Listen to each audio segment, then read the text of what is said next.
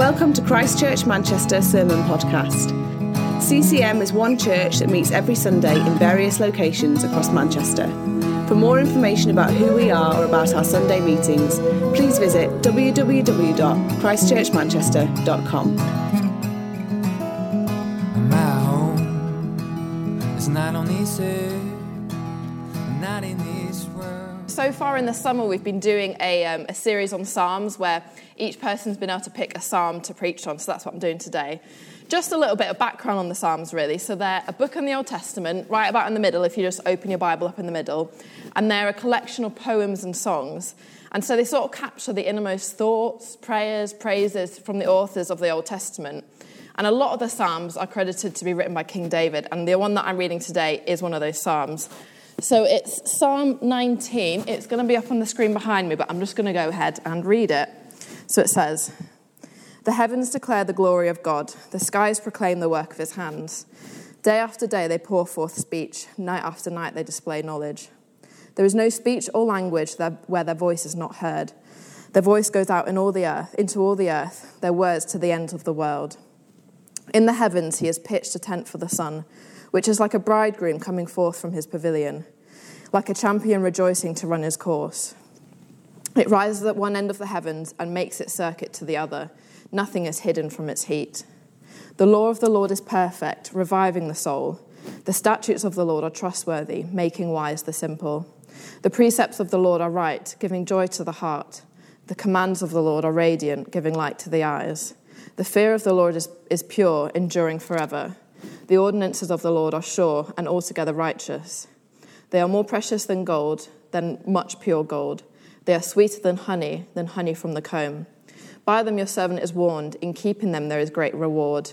Who, who can discern his errors? Forgive my hidden faults. Keep your servant also from wilful sins. May they not rule over me.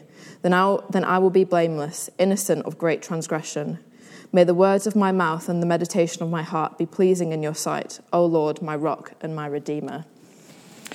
So, as I sort of go through this psalm today, we're going to break it down into a few little bits, but I want us to see how God's law or his word, the Bible, his commands, his promises are not a rule book to be bound by, but in fact something that revives us, something that brings us to life. So, as I said, I'm going to go through this psalm in sections, and I'm going to look at the first six verses first and then the rest of the psalm. Something to know about me though is that I love to look at night skies. You know, like when you see in like Norway or something, and it's like you can see all the stars and all the Milky Ways. When I was about 17, I really wanted to be an astronaut because of this. I saw it and was like, I need to be there. So I had a look into it and I realised that to become an astronaut, there's kind of two routes. You either go down like the pilot route to like pilot the spacecrafts or whatever, but you have to join like the Royal Air Force, which was like a lot of exercise, a lot of commitment, which I wasn't ready to do. So I was like, right, I'll go down the science route and be a scientist to go and like study space or something. And I did that for a little bit. Um, I started to learn Russian on Duolingo because that's a really great language for communicating with other Russian astronauts. And I was really committed to it, but it kind of petered out after a while. Um, and I didn't pursue it, and it was fine. But what really drew me to it was just seeing like the sky and the stars and being like, "That's amazing. That's something I want to know more." And so this is kind of the sort of revelation that David is having in this in this passage. So I'm going to go through each verse, but he's looking at creation and looking at the sky and having this really emotional, vivid reaction to it. So verse 1 says, "The heavens declare the glory of God; the skies proclaim the work of his hands." So David starts off this psalm by looking up to the heavens, and not like a spiritual heavens, but quite literally the physical skies above him. And like I said, if you've ever seen those photos of the sky without any uh, light pollution, that is the kind of sky that David was looking at.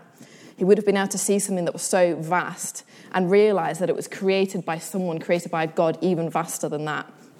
So David starts this psalm looking into the sky and having this re- revelation of a mighty creator and a mighty God. Verse 2 says, Day after day they pour forth speech, night after night they display knowledge. So he's saying creation pours forth speech, that day after day we can look at creation and have that same revelation of an almighty creator being the designer behind it. So David had this revelation way back when, when this psalm was written. I have this revelation when I look at um, the night and the stars. And I wonder if you have something, some sort of creation where you look at it and just go, wow, there's got to be some big designer, big creator behind this. And so day after day, creation speaks of a grand designer. Verse 3 and 4 says, There's no speech or language where their voice is not heard. Their voice goes out into all the earth, their words to the end of the world. And so God's glory doesn't only translate into English or whatever language you speak. It's not only certain people that look at creation and feel something, feel some majesty or wonder. It's all of humanity that sees creation and hopefully has some sort of reaction to it as well. David, who's writing this, is nationalities, cultures, generations different from you and I, yet he still feels that same pull towards creation and that same glory that I hope we might see when we look at creation. And no one can hide from creation either. No one can hide from God in the same way, but there's more on that that will come to a bit later. In verse 5 and 6, it says, In the heavens he has pitched a tent for the sun, which is like a bridegroom coming forth from his pavilion, like a champion rejoicing to run his course. It rises at one end of the heavens and makes its circuit towards the other. Nothing is hidden from its heat. So, in this bit, David is poetically describing the sun. Again, he's creatively expressing his awe at the wonder of creation. He's giving a really personable story to a really scientific process. He's showing the person of God behind the universe's processes. And he's saying no one is hidden from his heat. And it's a really powerful symbol of the extent of God's power and God's mightiness that no one can escape from him. So, as I've just been through the psalm, we've seen that David has spent the whole first half of the psalm proclaiming God's glory and majesty from what he can just see in nature around him. He has this revelation from God that we, that, that we might have when we look at creation around us. Um, that God will reveal himself to us through that creation. He reveals that he is an almighty creator. He reveals his attention to detail. He reveals that he's able to create an entire universe. And he reveals every detail to every person as well, because we all live and we are his creation. So we can worship God not by worshipping creation, but by worshipping the creator behind creation, using creation as a reminder of where we came from and where, where our universe came from. So I think what comes along with the first part of this passage that stands out to me and I hope stands out to you is that there's nowhere on earth where creation doesn't display some wonder or glory of God.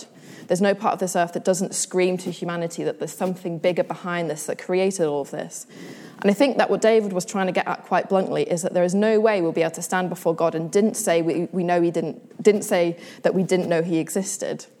So there was an American astronomer um, called Robert Jastrow who said this For the scientist who has lived by his faith in the power of reason, the story ends like a bad dream.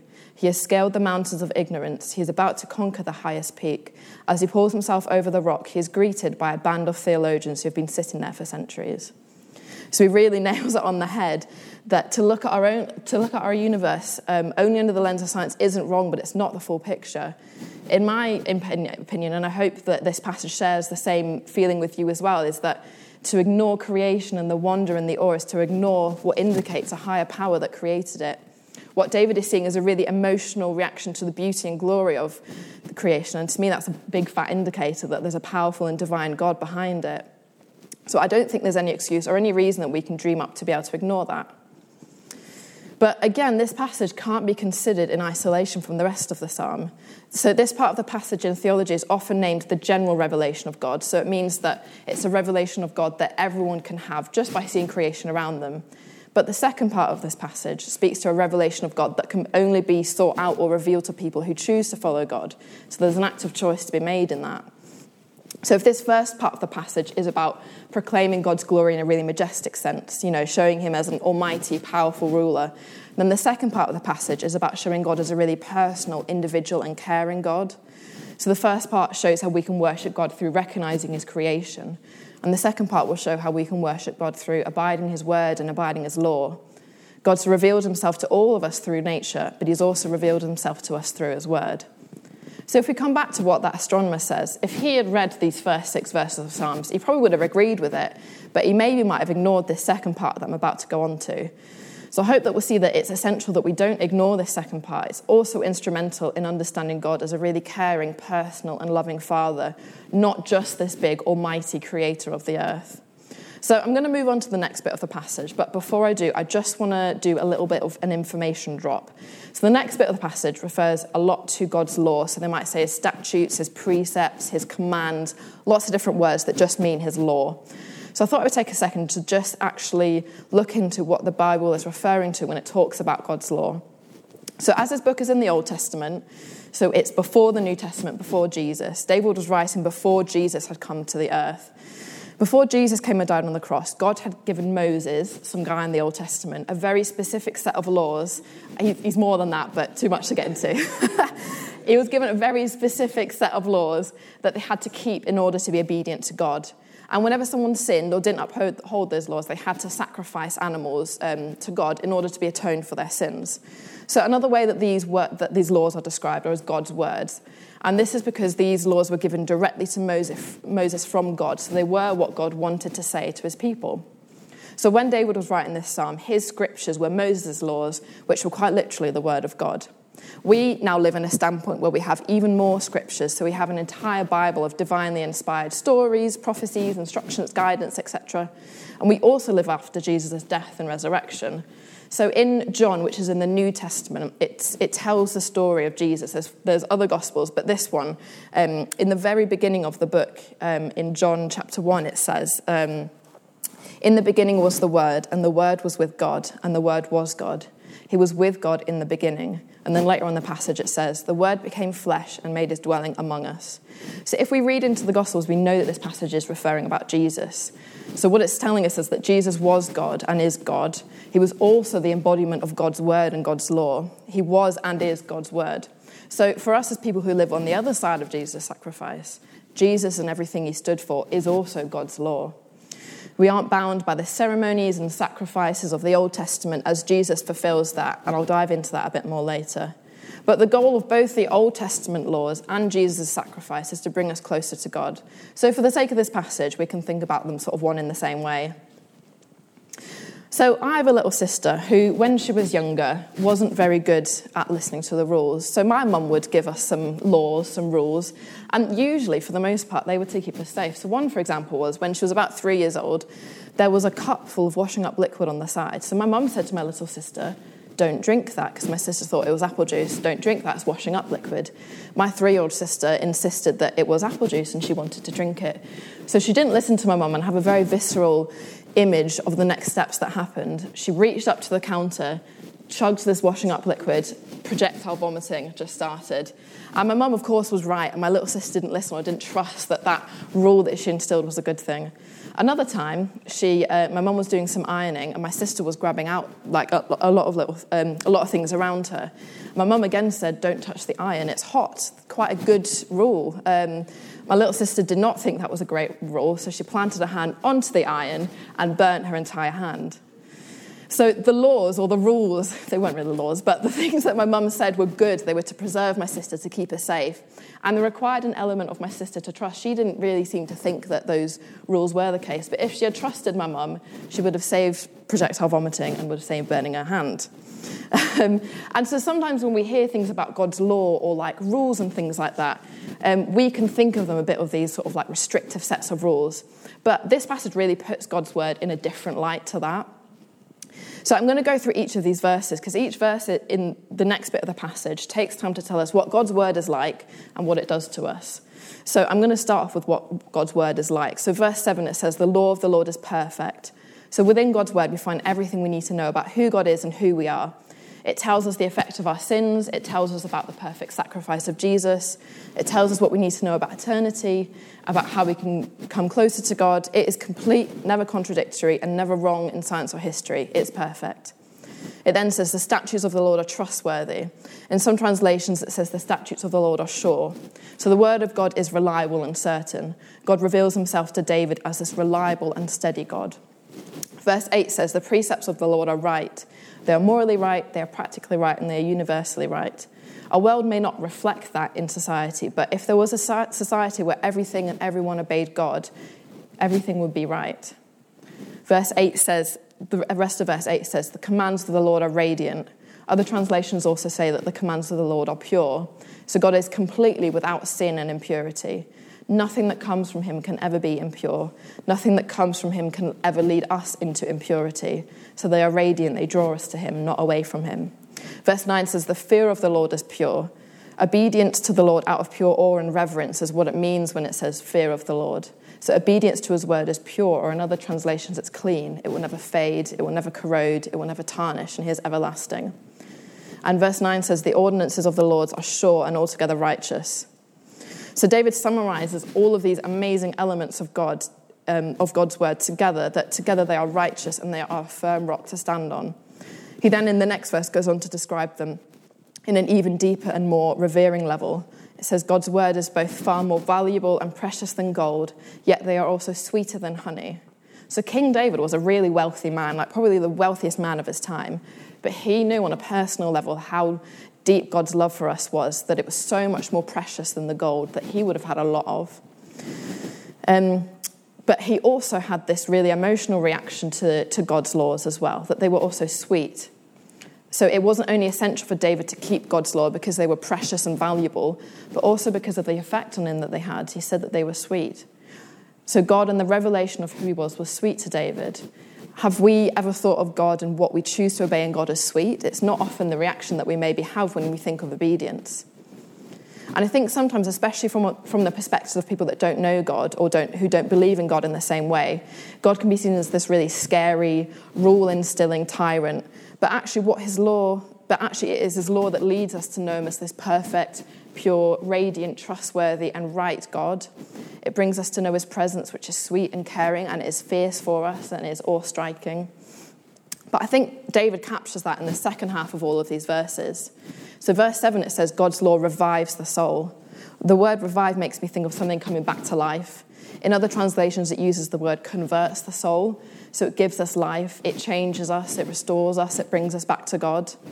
Verse 7 again says, God's law makes wise the simple. It gives us a wisdom and understanding of life that intellect only goes so far to do. We have an understanding of eternity. We have an understanding of our identity. We have an understanding of our world and of our universe. People who are looking for answers, looking for truth, can come to the gospel and find it in God.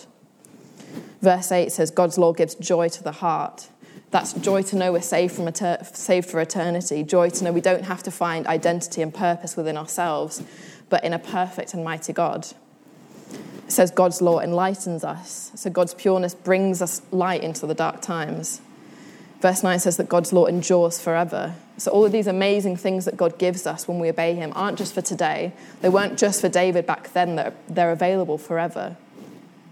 So, I think these verses show that it's pretty clear that to follow God is not signing up for a life of restriction or condemnation, but actually a fulfilling life of righteousness, trustworthiness, peace, purity, and so much more from a God who can perfectly provide that.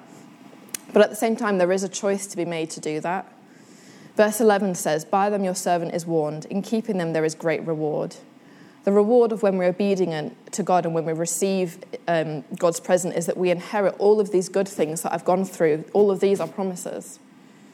So, in the Old Testament, before Jesus came, salvation meant having to stick to these laws that Moses brought and making physical sacrifices for when those laws weren't obeyed. But today we live after a very important sacrifice that Jesus made. He gave his life on the cross that we can be perfect and holy before God. So if we choose to follow Jesus, therefore choosing to follow God's word, because that's who Jesus is, we're gifted this inheritance and all of these amazing things that this passage reveals about God. And in this passage, this also has like quite a distinct language shift from the first part of the passage. So verses 1 to 6 that I read use a translation for the word God that's El, and it's a very sort of generic translation in our English language. It's the sort of word that um, that any religion could use to describe God, any religion could use to describe this big, almighty person. So it shows this sort of generic understanding of God being a really powerful and mighty being. But the second part that we've just gone through switches to use the word Lord, and it's a translation from the word Yahweh. Yahweh is a really personal name that God revealed to Moses in, in the book of Exodus. Yahweh is the God of a covenant, a promise of love and faithfulness to his people, and that promise was fulfilled in Jesus. So, Yahweh is a much more personal way to describe God. It's a God who loves us and wants to be close to us. So, the heavens declare God's glory, and creation screams of this amazing, almighty God. But his word, his Bible, and Jesus reveal even more God's personal voice. So, by obeying God's law and obeying Jesus, we are entering into this promise, and this promise gives us a chance to be in His presence, to be close to Him for all of eternity. So, everything I've talked about so far does boil down to the fact that there is something, or more specifically, someone that we have to obey. And I think it can be a really hard concept to grasp when our perspective of obedience looks different in society, or the way society views obedience tarnishes the idea. So, to us, obedience might be looking like forced to obey a regime that's harmful, harmful or unjust, or it might look like being forced to obey someone out of abuse. It might look like lack of freedom, or it might just simply be that we think obedience means that we remove ourselves from everything fun.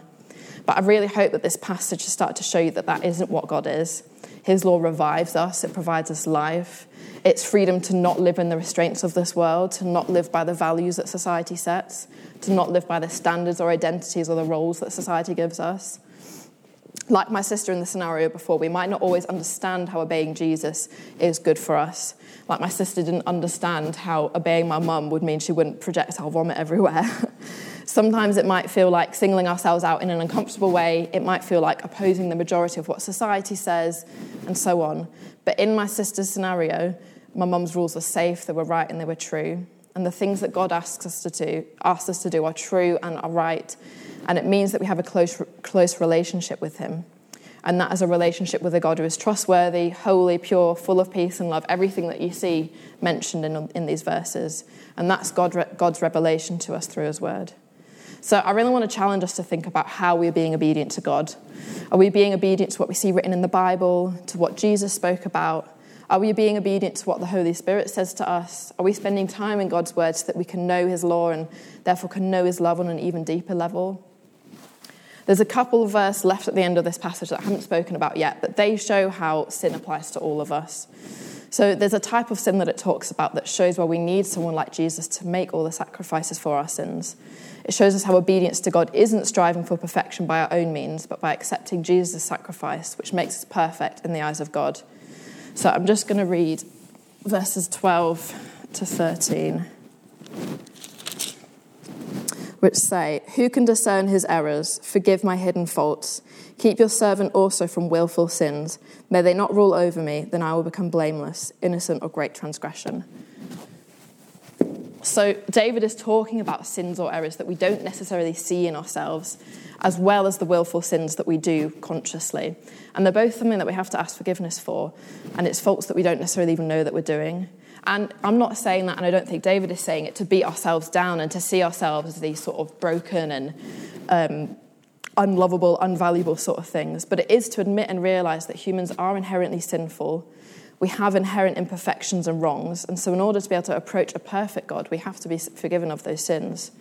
And so, this knowledge should actually desire us to move closer to God, to move closer to that perfection, to obey Him and, come closer to that righteousness, because we're not going to be able to find that perfection anywhere else. We're not going to be able to find it in ourselves or in society. And that is what David speaks about when he writes in verse 10 with God's law that God's law is purer than gold and sweeter than honey it should drive us into attraction to obey Jesus because he has already resolved that issue of imperfection, not to drive us away from God because we think we're not good enough. Jesus' sacrifice on the cross means that we don't have to strive for perfection and we don't need to be perfect. It means that obedience to him is all we need to be obedient to God's word. It's an incredibly easy gift that should be attracting us to God. It's a free way to have our sins atoned for. So, in this passage that we just read, David writing about God's law refers to the law of the Old Testament, like I said before, which is Moses' law. But it's slightly different now that we have Jesus. So I'm just going to read Matthew chapter 5, verse 17, because that kind of sums up where we stand sort of now. And so it says, um, Do not think that I have come to abolish the law or the prophets. I have not come to abolish them, but to fulfill them. So Jesus shows us what he intended of that old law, not to come and abolish it and say, do whatever you want, not to be bound by legalism where our salvation only comes from these actions that we do, but instead he fulfills that law. Jesus fulfills the sacrifices that we need to atone for our sins. He fulfills the ceremonial practices in the Old Testament that we needed to, to cleanse us before we could approach God. He made it so that if we follow him, the living flesh version of the Word of God, we are entering into all of these amazing things that David talks about for free. And so to me, it's not only an attraction to walk into something amazing and to run after it as much as I can, but it's also a message of grace. It means that we don't have to be perfect at making ourselves better or good enough. We only need to recognize where we've gone wrong or recognize that we're inherently sinful, apologize, and let Jesus' sacrifice make us clean. I don't want you to get me wrong that it's not a get out jail free card to do whatever we want because it's not. You know, we should be obedient to God. We should see, like in this passage, that to follow Him is to buy into all of these amazing things. But God has already solved the issue of imperfection through Jesus, so we can live on in obedience to God without fear of condemnation, without fear of needing to be perfect. So I just want to finish off today by giving a bit of context as to why I picked this passage and what it's been doing in my life and the hope that it sort of applies the same to yours. So the thing that really stood out to me when I read this passage was verse 7, which says, The law of the Lord is perfect, reviving the soul. And around that time that I read this, this was before we did sort of this sermon series, I began to feel that I'd been taking less and less time to make sure I was obedient to God.